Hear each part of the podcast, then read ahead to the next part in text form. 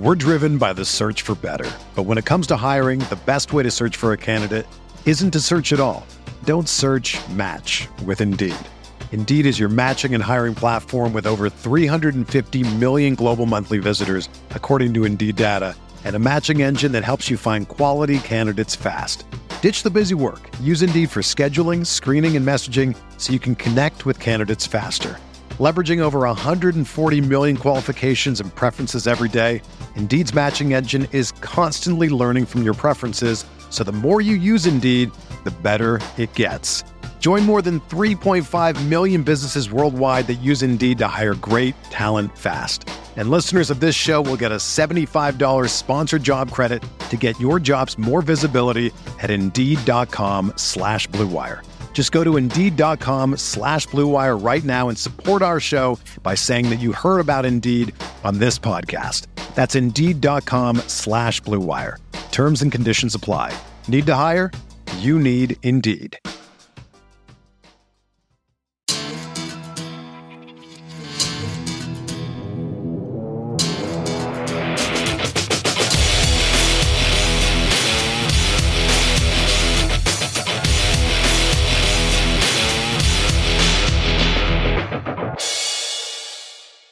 Hey, what is up, everybody? Welcome into the Guilty as Charged podcast. My name is Steven. I'm your host. Alex is currently unavailable, but Tyler is here. Uh, and as you can see, if you're watching us on video, Tyler has been recently engaged as of last night. Tyler, congratulations, man. And how was that a whole experience for you? And, and kind of, you know, fill us all in on the details. Yeah. So yesterday I proposed to my girlfriend of five and a half years. And of course, she said yes. So now I'm officially engaged, and I'm certainly the luckiest guy in the world, and I can't wait to spend the rest of my life with her. Uh, the whole plan was to surprise her with the proposal, which she kind of knew was coming. Uh, but then we opened the door, and all her family and friends were there, and my family and friends were there, and she was just blown away by the whole thing. And it was one of the most beautiful nights I've ever had. Everyone was just happy and having fun and there were you know tears flowing and alcohol flowing and it was great. And it looked back to normal like it just looked like a normal it did. yeah. yes absolutely. No we have i have not seen them for a while. Of course i've seen my family but you know for everyone to come together it just felt like and even the last couple of weeks like it's been a little bit harder on my family with you know my grandpa has some health issues. And so for all of us to have something so uplifting and then everyone to come back together as covid you know this this quarantine is ending and for us to just have a blast. It was it was a perfect night, and I couldn't have dreamt it any better. Yeah, man, I'm super happy for you. Obviously, being the only married one on the podcast has been a little, little fun for me to jab at you guys. But uh, happy to have someone in here. I, I loved Alex's meme that he posted today about you know, the, the yeah. three of us in the relationship. So super happy for you guys. Wish you nothing but the best and you, you know health and happiness in your engagement and of course marriage going forward. So we've got a fun episode planned for you guys today. Um, we're going to chat about some things that I personally have been reading and and studying and learning from the book Payton and Brees, uh, the book read or written by Jeff Duncan, excuse me, of the Athletic. Um, obviously relevant to the Chargers because the Chargers are uh, going to be implementing some pieces of the Saints offense. So I made sure to you know, take some notes and, and talk about some things that have stood out to me so far. And then we also have an interview with our good friend Taylor Soto, aka AZ Bolt King. Um, so as always, the audio version of that is going to happen on this current episode, and then the video is going to be happening on a separate video for those uh, that are listening on YouTube. And then we are going to continue our building a franchise series with the offensive linemen. I personally am so excited. This is the episode that outside of the quarterbacks, I was most excited to talk about. I think that's going to be super fun uh, for me and Tyler to do, and potentially Alex uh, if he's able to join us in a second.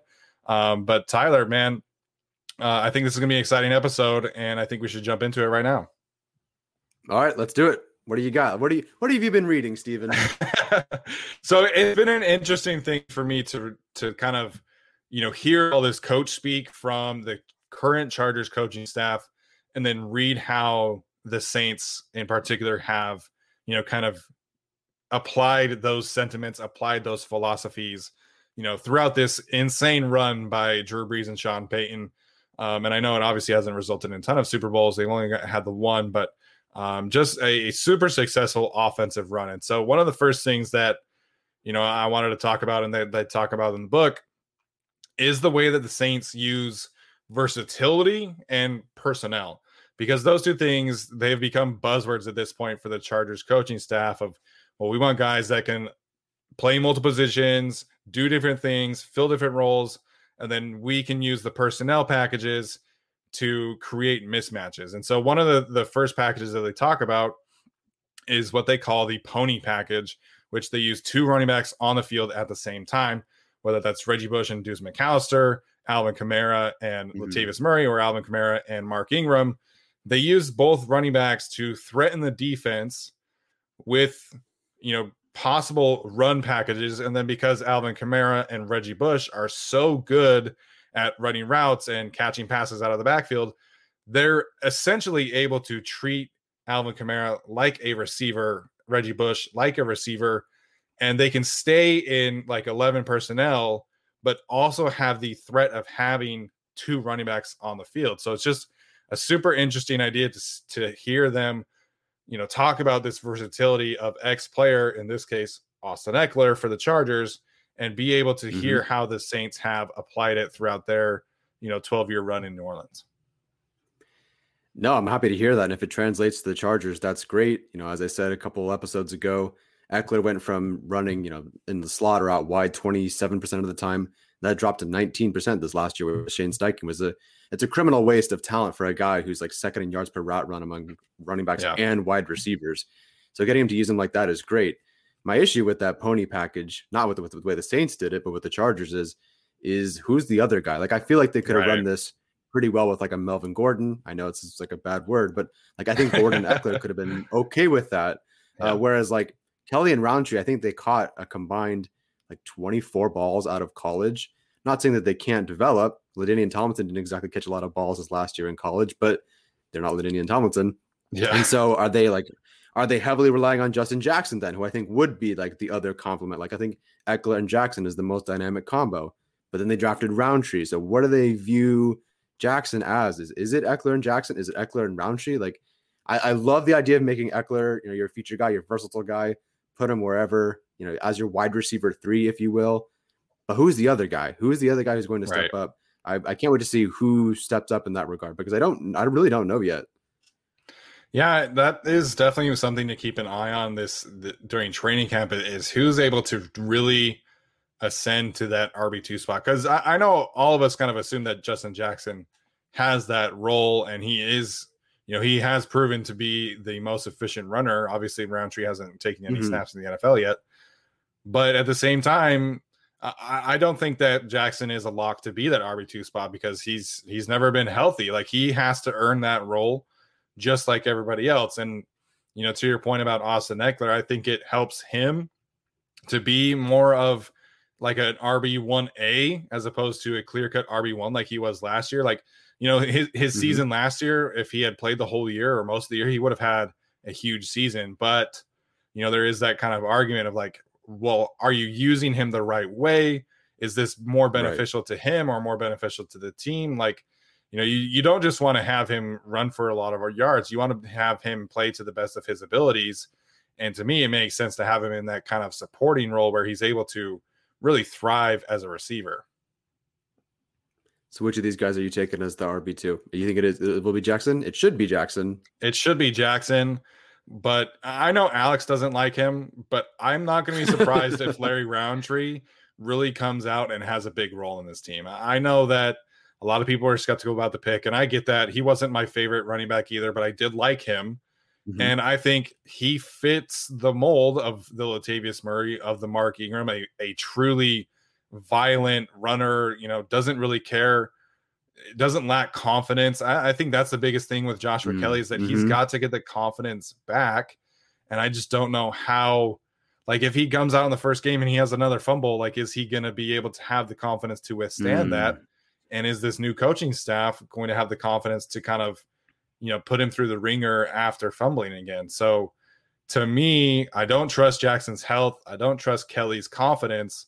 So like over the course of the 17 games, if I had to bet, you know, who finishes second on this team in carries, I'm taking Larry Rountree.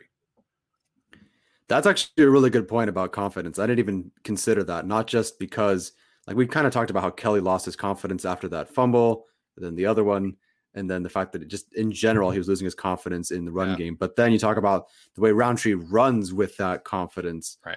So yeah, actually I, I buy that. Okay, I, I would have said Rountree maybe like second or third, but yeah, Yeah. I buy it. Good point. I just think people are going to be surprised when they hear that, and I think they're going to be surprised when he gets onto the field because, like, none of us know what what is going on here. And I know some people have said, you know, on Twitter, like, no one's really talking about the running back so far. Well, they haven't.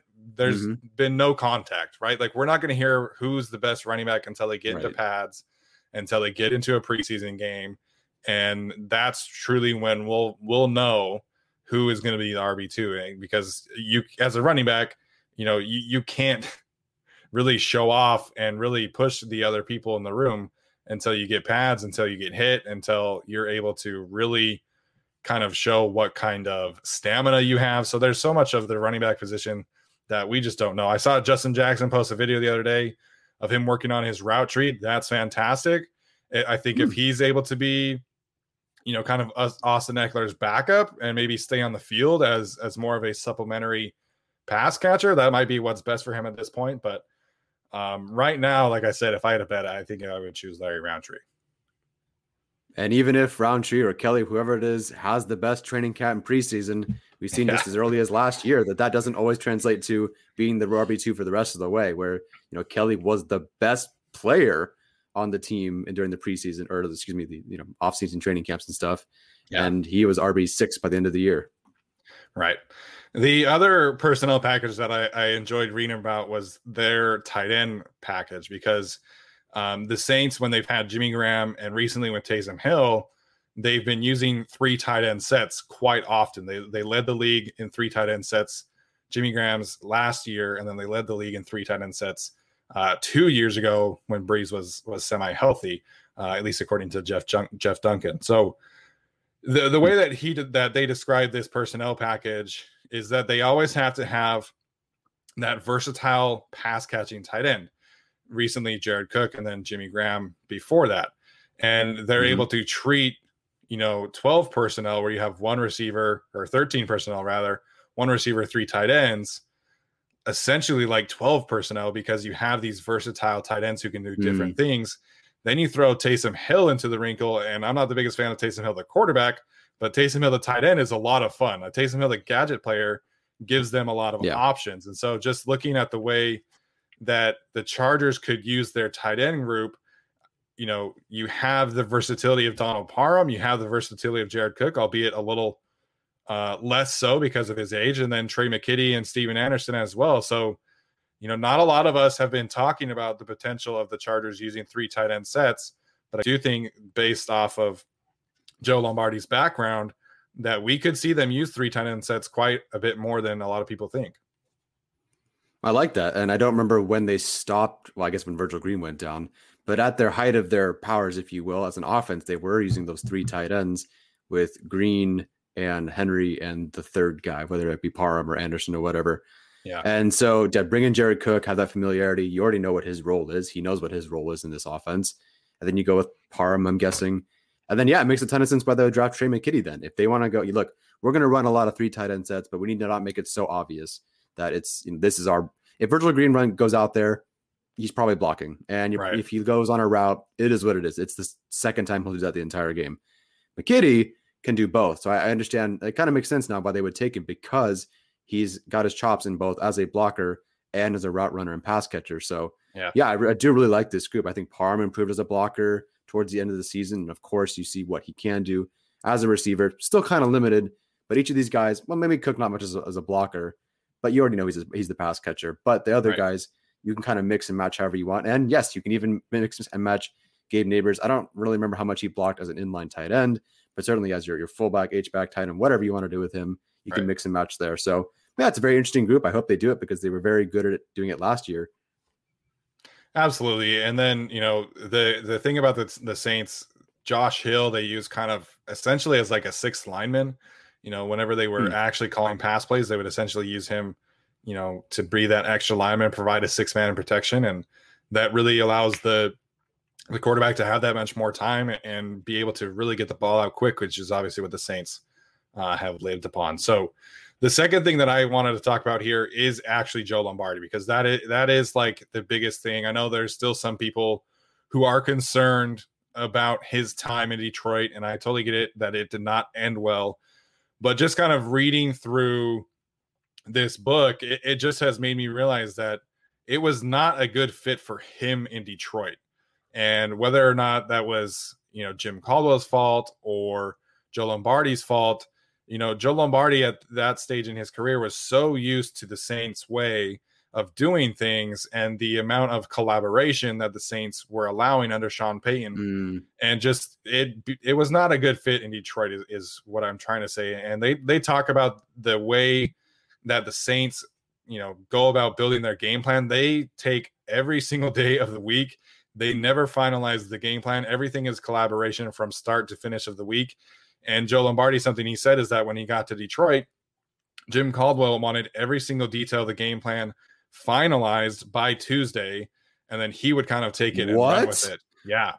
So, you know, the way that the Saints do it is they would stay up all Monday night, all Tuesday night, and have most of the game plan ready by Wednesday when practice was was happening, and then hopefully have it finalized, you know, wow. like Saturday evening. But he was saying that Jim Caldwell in Detroit wanted every single piece of the game plan done by Tuesday. And so Jim Caldwell or Joe Lombardi, excuse me, had a smaller role and there was less collaboration mm-hmm. in Detroit. And so to me, it just felt like he was never comfortable there and it was not a good fit for him. Wow, I did not know that. That sounds dreadful. That reminds me yeah. of the movie Draft Day that we had to watch, where they're like, "Yeah, we'll just jump into the draft, whatever," and then they yeah. like have their plan already. Then the, the day of the draft comes, they're like, "We should study this guy." This totally yeah. sounds like a draft day scenario. Wow, I didn't realize that was the case. Like, I don't, I don't know how most teams usually do this, but Tuesday seems a little bit early. You just right. got home. I can't even imagine that you've put this all together. And even I don't know when teams get analytics, but. You're not really getting it till like Sunday night, maybe even Monday, perhaps, especially after the game, the Monday night games are played. So to get your analytics, then of course that means they probably weren't using analytics, right. and you know having them ready by Tuesday night is ridiculous. So um, if yeah, if they're able to collaborate like that with the Chargers, that's great. That has been the focus of Staley when he hired all these different coaches from different backgrounds. We're yeah. going to work with everyone. Everyone has their own input. You know, we won't have to use all of it, but I like everyone's perspective, whether you're from college, the pros, a newer guy, an older guy. We love all of it. So, I mean, yeah, it seems like not that they're copying the Saints, but if you're going to imitate imitate anybody, Sean Payton and the way they the Saints have run their offense, it's not a bad way to go. Yeah, 100%. And so it, it was just really interesting to learn.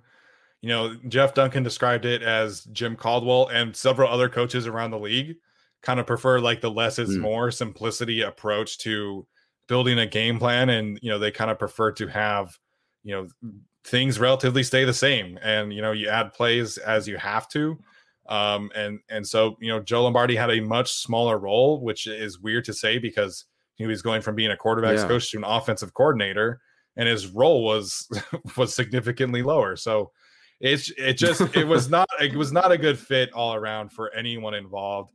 And really I was just kind of confused why the Lions ended up hiring Lombardi because you know he wanted to install a little bit more of the Saints culture, and basically anytime he had these new ideas, Jim Caldwell was shutting him down. And I love the way that the, that Jeff Duncan described it because the Saints offensive staff, all eleven men, would meet on Tuesday morning, and every single coach had a role. If if you know the lowest mm. assistant on the totem pole had an idea, had something that they noticed in film study, Sean Payton would listen to it and they would put it into practice. And if it worked, they would keep it. If it didn't, then they wouldn't move forward with it. And so I just like the way, you know, hearing about this collaboration because, like I said earlier, you know, we've heard collaboration and communication all throughout, you know, like you said, all yep. throughout Staley's process. And if this is who they're copying, then it seems like this is actually going to be put in, in put in practice. And that obviously is a much more efficient way of working with your assistant coaches. No, I love hearing that. I, I, appreciate that you've been reading all this and putting this together because it's really cool to see how these is, this is translating to what the Chargers are doing. And like you said, yeah, even the lowest guy on the you know the totem pole, you know, Cody Shade is considered their support staff. Yet, as soon as they yeah. drafted R- Rashawn Slater, you know, Brandon Staley goes, "Yeah, we had Cody Shada talk to us about him. He's part of the reason that we." And Shada's not a coach; he's an analytics guy. You know, not that he's low on the totem pole, but he kind of is. But his input was was important to them, and they took the, the player at 13th yeah. overall in the first round. So um, I love hearing that, and I, I can't wait to see how this translates. Wow. Well, even Derrick Ansley was talking about it. You know, he, he has all these connections to these players, and you know, he was asked about Asante mm. Samuel Jr. and he was asked about Josh Palmer and you know what they're like as as players. So Staley has already kind of shown, you know, hey, I'm going to listen to these coaches and take their opinions to heart. And you know, we're we're coming from a coaching staff that clearly communication was lacking. You know, we said several times throughout the season that there just seemed to be some kind of disconnect between Anthony Lynn and Shane Steichen you know, despite the fact that they were both offensive minded head coach or coaches. So it just seems like hopefully that kind of lack of communication is behind the Chargers. I hope so. I'm I, am really curious if they're the one of the teams that would install on Tuesday and leave it on Tuesday. It wouldn't it wouldn't surprise me. me. like but even like okay, even if you do that, it feels like even okay, even if that's your game plan on Tuesday, it even felt like the Chargers last year like spend the rest of the week on communication or, or game time yeah. situations or something. Yeah. I mean, it, it, really just felt like they had everything done by Tuesday, and then they all just went home. Like, I don't what happened. Well, I don't know if you heard. Did you hear what Teddy Bridgewater said about Carolina recently? I've heard like little bits about it, but go for so it. So Teddy obviously was in New Orleans, right? And then he goes to Carolina, mm-hmm. who it was mostly a staff who had just come up from college. And so mm-hmm. someone asked him about like the struggles in Carolina and what that was like. And he basically was saying like the attention to detail was just not there. And you know, wow. this this college coaching staff, because when you're in college, you don't really focus on all these details. You frankly just focus on, you know, X's and O's, making sure that X player is you know ready to graduate, eligible for you know his classes, and you know, hopefully he's in good shape and all this stuff. Like it's so much, it's yeah. such a more basic level of football than the NFL was. And so Teddy Bridgewater, one thing he said is like, we didn't practice two minute offense until like late in the season. And then by then we were like done. And he's like, we didn't practice, you know, red zone very often because we were just doing, you know, general basic position drills. Like I'll practice long. Jeez. And, you know, one of the things that, you know, Jeff Duncan mentions that the coaches in New Orleans know that attention to detail is like the number one attribute. And you know, mm-hmm. some of mm-hmm. these coaches said that they were sleeping at the facility that Sean Payton had built in like a room for coaches to sleep in, like with a shower and everything. and all these coaches were just, you know, everything was attention to detail. That was the whole thing. And, you know, th- they talked about some coaches were assigned to watch film from like three years prior to try and find like weaknesses in Bill Belichick's defense or Tom Coughlin's defense. And, you know, if it's a new coach, you have to watch all of his previous stops and like try and find these tendencies and try and find these weaknesses. And then, you know, wow. you look at like the Chargers staff last year, and there just was not that attention to detail. Not obviously, not everyone is going to go to that extreme that the Saints have, but you know, it sure. was just amazing to read about the, you know, 100% dedication to attention to detail that Sean Payton and his staff have have had recently. Wow. I, I really feel like this organization, like the Chargers themselves, have changed a lot, and that Staley coming in has been a big fresh, you know, fresh, big breath of fresh air for them. There we go. And Jesus, I'm so tired. Uh, I was busy, all right, and um, I just I'm hoping that this time around, like I know this isn't quite how it works, and I hate being the guy that brings this up, but you know, people will talk about how the Spanos as being the owners, you know, in general, they haven't found a way to get the most out of their coaches and coordinators. You know, not there hasn't really been a coordinator the Chargers have had that is really well. No, I shouldn't say that. Reich, Reich, and then I guess Sirianni's on his way.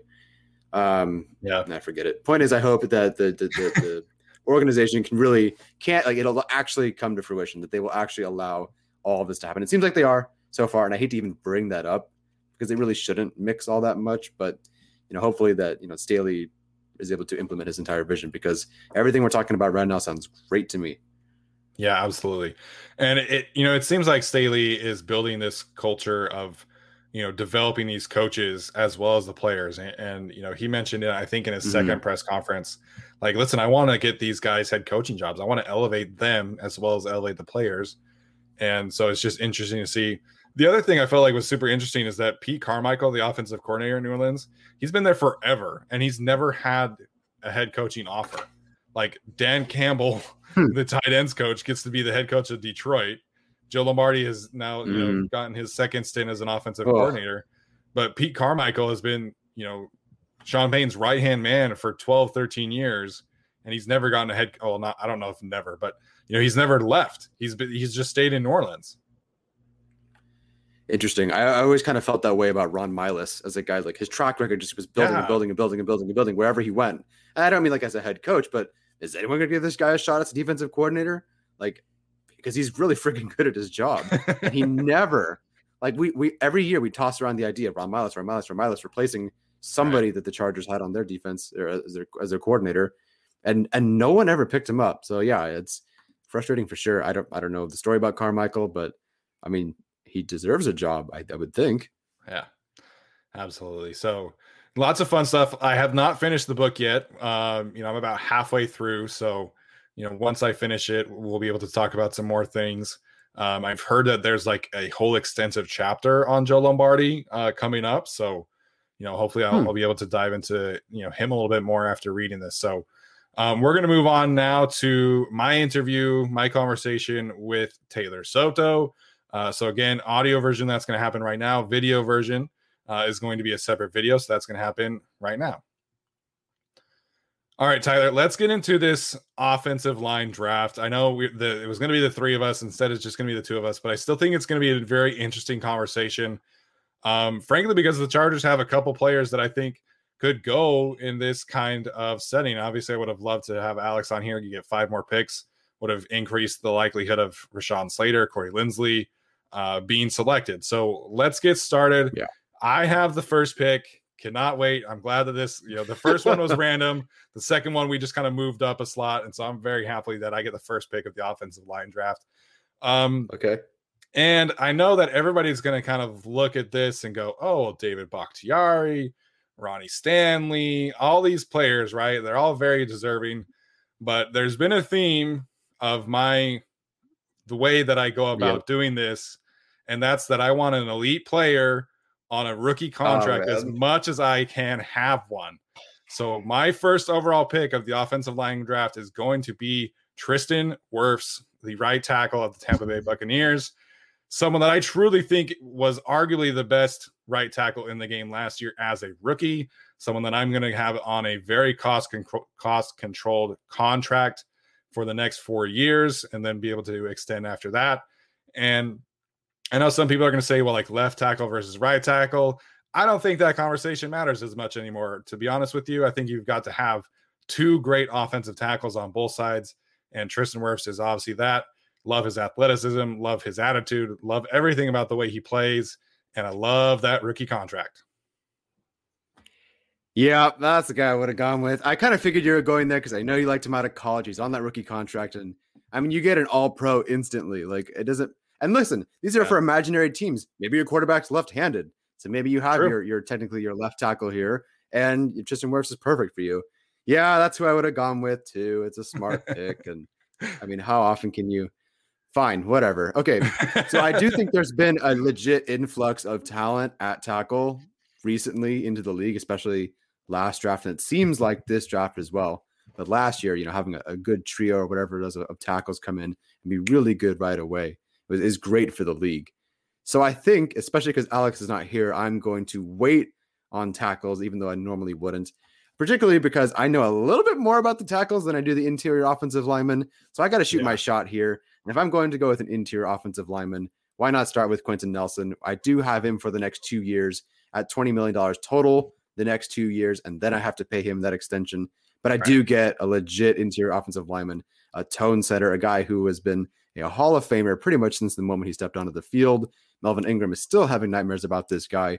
I'm going to take Quenton Nelson. I'm going to play him at left guard, obviously. But yeah, that's absolutely a great call. And I should say, you know, we're trying to build a unit, not just draft like the five best players. So we're trying to go left tackle, left guard, center, right guard, right tackle. Um, and I think that's a, the right approach in terms of waiting on tackle. If I did not have the first pick, I would have done the exact same thing.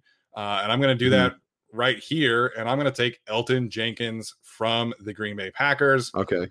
Nice. Um, somebody that I think is criminally underrated. He was in the top 10 in terms of pressures, in terms of fewest pressures allowed.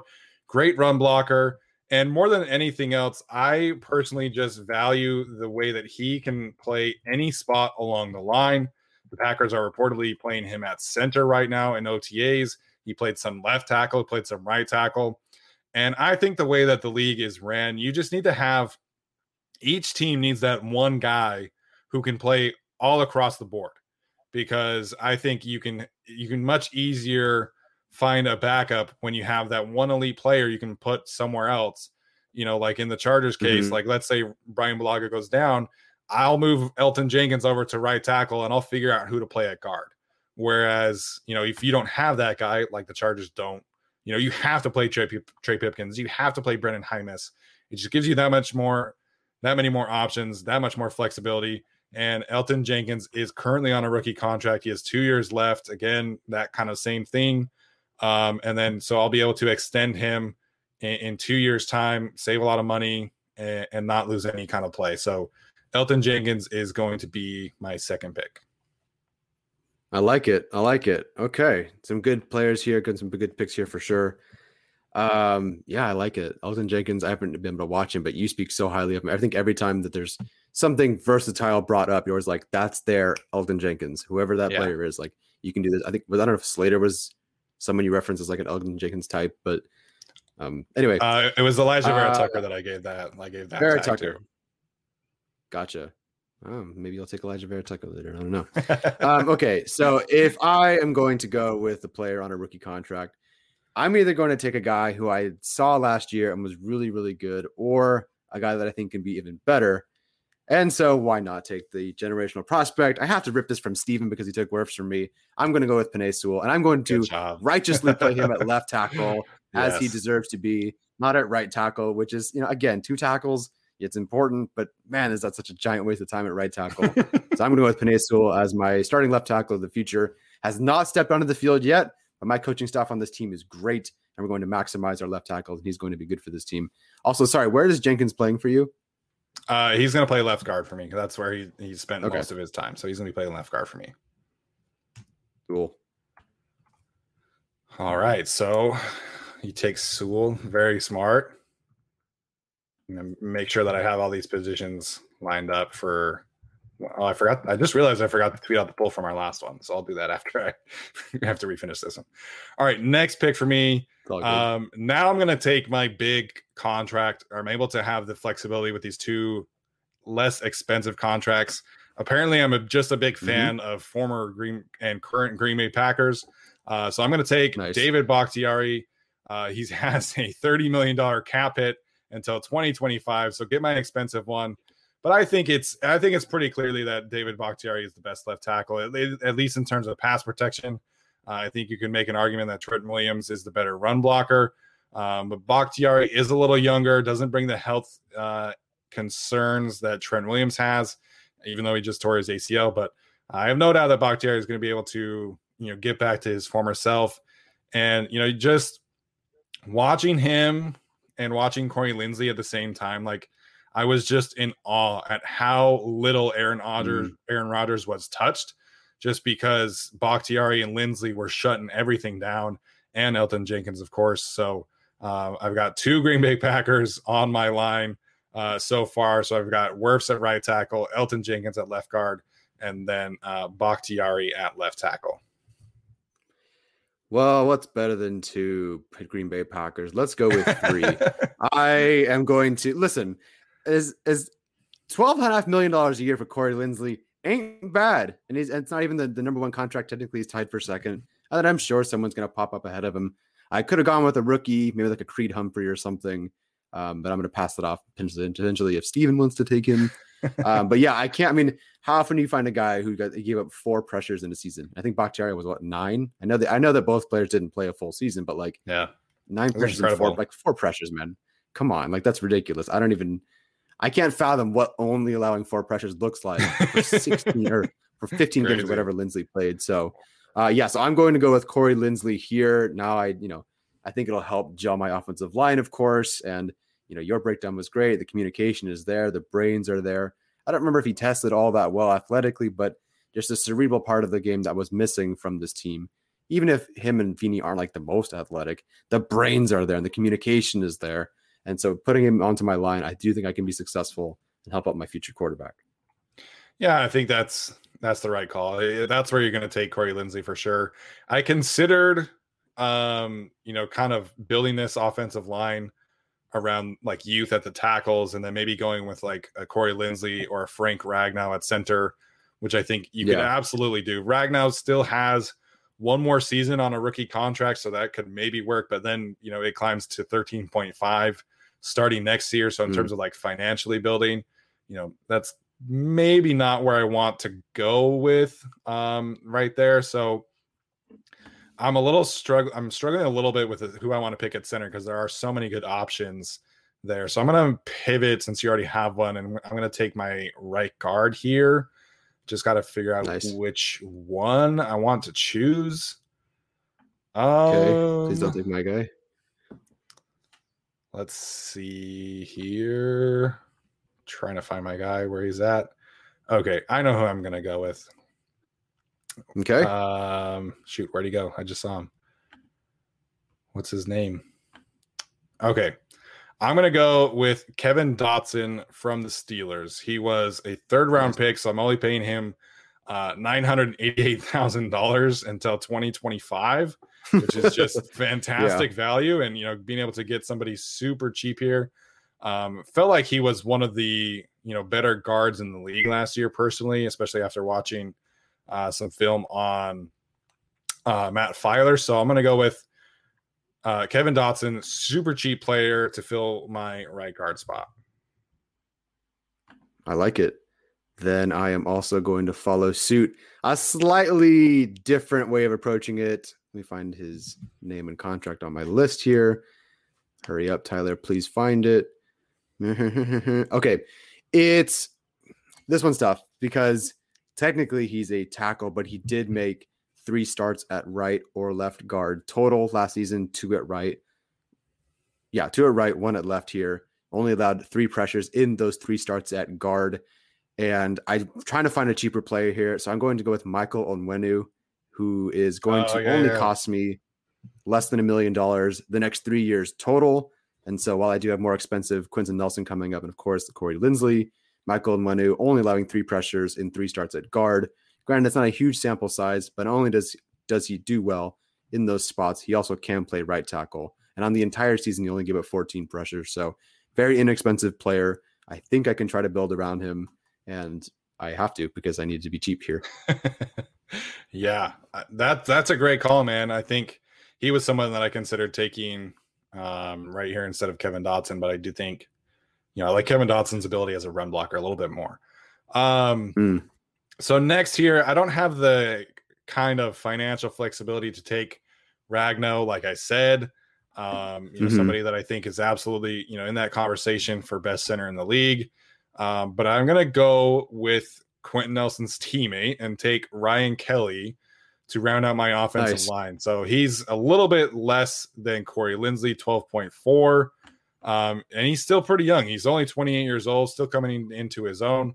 Um, he only allowed 12 pressures last year, so not you know up there in terms of Corey Linsley, but still a, a very very good center.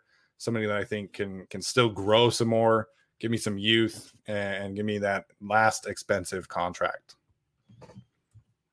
I like it. I like it. Ryan Kelly was definitely a guy I would have taken. I just haven't watched him, so I can't say much about him. that's a really good call there. I am going to take a swing here and go with my right tackle of the future here by taking a guy that has played right tackle before, but we've most recently seen him at left tackle. And who better to take than Stevens' number one offensive tackle prospect from last season? I'm going with Jedrick Wills, and I'm going to play him at right tackle along my offensive line only 18 pressures last season at left tackle. So there is some flexibility there, but he did come out of college as a right tackle. So I'm going to plug him there at my right tackle spot and pray it works. that absolutely would work, man. I, I love Jedrick Wills and, and you know, if not for Tristan Wirfs like ascension to elite level, mm-hmm. you know, Jedrick Wills was very, very solid, and I think absolutely carries that that kind of future designation as well. And and like you said, the tackle position right now is going through a bit of a renaissance, which is absolutely it needed. Is. With you know the the three players that we took on rookie contracts and Rashawn Slater, who you know unfortunately wasn't taken by the two of us, but if Alex were here, you know I'm, i have no doubt that Rashawn Slater Probably. would have been taken. You know, especially with that rookie contract and how affordable it is. Um, but I think this is you know, uh, without a doubt, you know, the golden age of offensive tackles, and apparently it's supposed to get better, even better next year. So, uh, a lot of fun wow. young players there. No, that's great. I guess I never asked you. Do you would where would Rashawn Slater have ranked last year in your group of tackles? Uh, he would have he would have been behind Wirfs and Wills, um, for okay. sure. For me, I think Sewell probably would have been ahead of Wirfs because I had Wills first, Wirfs second.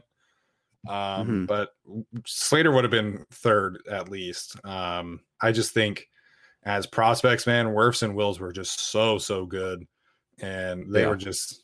I think you can make an argument that Wills would have been ahead of Sewell for me this year. So, mm. and next year they've got another Alabama offensive tackle and some other ones. Man, I haven't done any looking into that, but people that have have been raving about the next offensive tackle class, which is just going to be fantastic. Uh, looks like Alex is just joining up as we finish our as we finish our conversation here. Alex has joined the show. hey, Alex. Hey, make a line. Go. Well, I'm here. Uh, so yeah, I'm gonna just show up in the last five minutes of the show now. Uh, so I hope everything's okay. it's all good, man. We uh we had a good time doing our draft, so I'll let you know who we took, and then if you want to chime in on potentially, you know, who you you would have taken. Uh, so first overall, I took Tristan Wirfs. Then Tyler took Quenton Nelson, and then I took Elgton Jenkins. Tyler took Penei Sewell. I took David Bakhtiari. Tyler took Corey Linsley. I took Kevin Dotson from Pittsburgh. Tyler took Michael Onwenu from the New England Patriots. I took Ryan Kelly. And then Tyler finished it out with Jedrick Wills.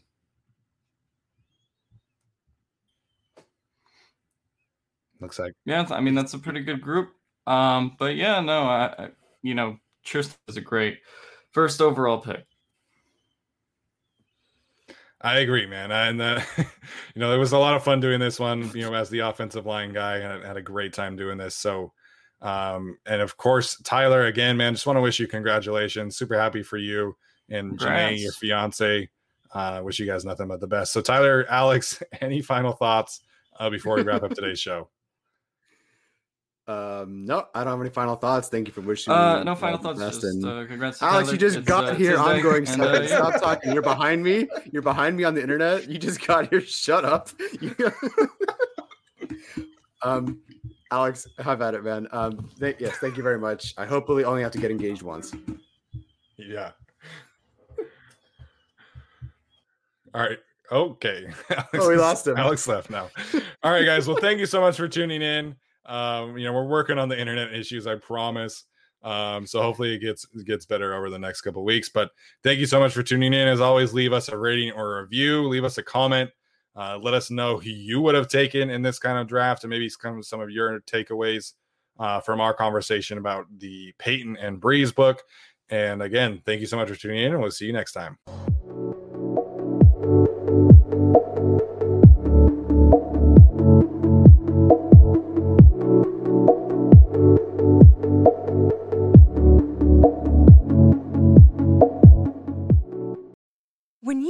Mealtime inspiration, it's worth shopping Kroger, where you'll find over 30,000 mouthwatering choices that excite your inner foodie. And no matter what tasty choice you make, you'll enjoy our everyday low prices, plus extra ways to save, like digital coupons worth over $600 each week. You can also save up to $1 off per gallon at the pump with fuel points. More savings and more inspiring flavors make shopping Kroger worth it every time. Kroger, fresh for everyone. Fuel restrictions apply.